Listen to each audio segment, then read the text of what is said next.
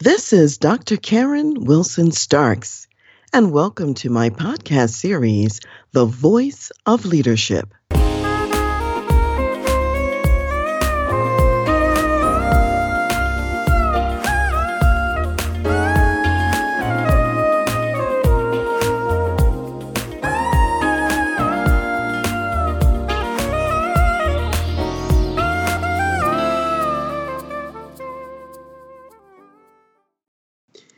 Well, you've heard me say many times that high performance teams do the bulk of work in high performance organizations.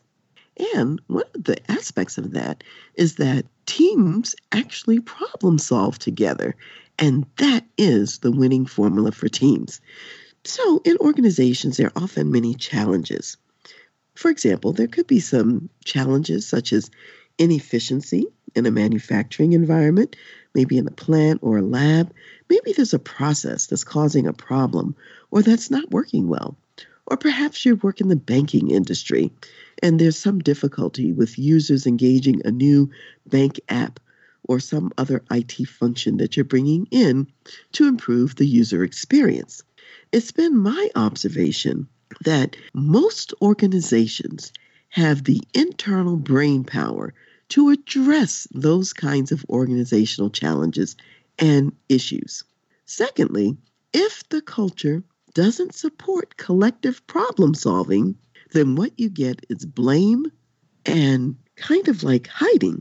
People are either going to point fingers at someone else and say it's their fault, or they'll try to sweep the problem under the carpet and not bring it to the light of day or not bring it to the surface.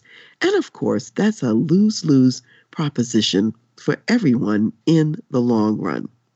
So, my question then today is what else is possible?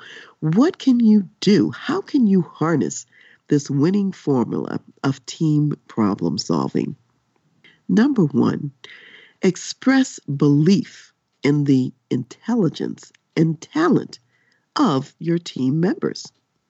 So often in organizations, I see bright, intelligent, gifted, motivated people who never hear a good word about their dedication, the intelligence, and the strengths that they bring to work every day. So, number one, express that belief to them. Let them know that you see the intelligence, you see the talent in them. Number two, invite reflection and exploration. Take time to pause, to look, to listen, and to brainstorm together. Take that difficulty, for example, that process that's causing problems, put it on the table, and collectively look at it from all different angles. Think about it, explore it together, brainstorm together. And then, number three, as you're brainstorming together, generate options and alternatives. Many options and alternatives come up as you brainstorm. Not all of them are going to be applicable or operational. However, some of them will be. And occasionally it's going to be the combination that you come up with from generating those options that really gets you to a viable solution. And the number four, I would say, conduct experiments and tests. So let's say you've come across something that you think would work. Well, go out and try it, test it out, and find out what happens. And you know what?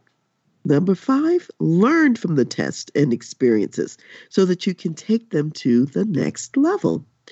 Not every experiment is going to be successful, but every experiment is going to give you information both about what works and what doesn't work.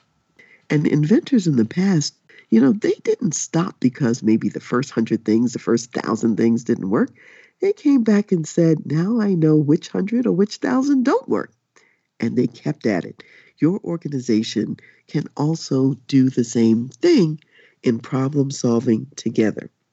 If you want to increase team problem solving and have that winning formula in your organization, remember to acknowledge the intelligence and talent of your people, number one. Number two, invite them to reflect and to explore issues in the business Three, collectively generate options. And four, conduct experiments or tests on those options. And five, learn from the tests and experiments. Now, if you would like to find out more about your proficiency in high performance team development, if you would like to develop those team level skills and create a top management culture that supports what we're talking about, go to my website, www.transleadership.com. And on the home page, you will find a button for Teams Empowered for Dynamic Organizational Results. Click that button and take the free assessment. See where you are on launching and developing high performance teams in your organization and creating the conditions for the winning formula of team problem solving. Thank you and see you next time.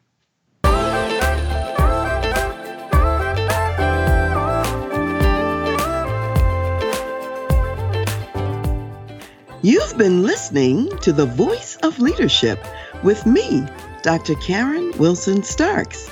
And I want to give a special thanks to jazz saxophonist Ron McMillan for granting us permission to use his gifted music on our show. Thanks for listening, and remember to go to my website, transleadership.com, for more strategies, insights, and leadership resources.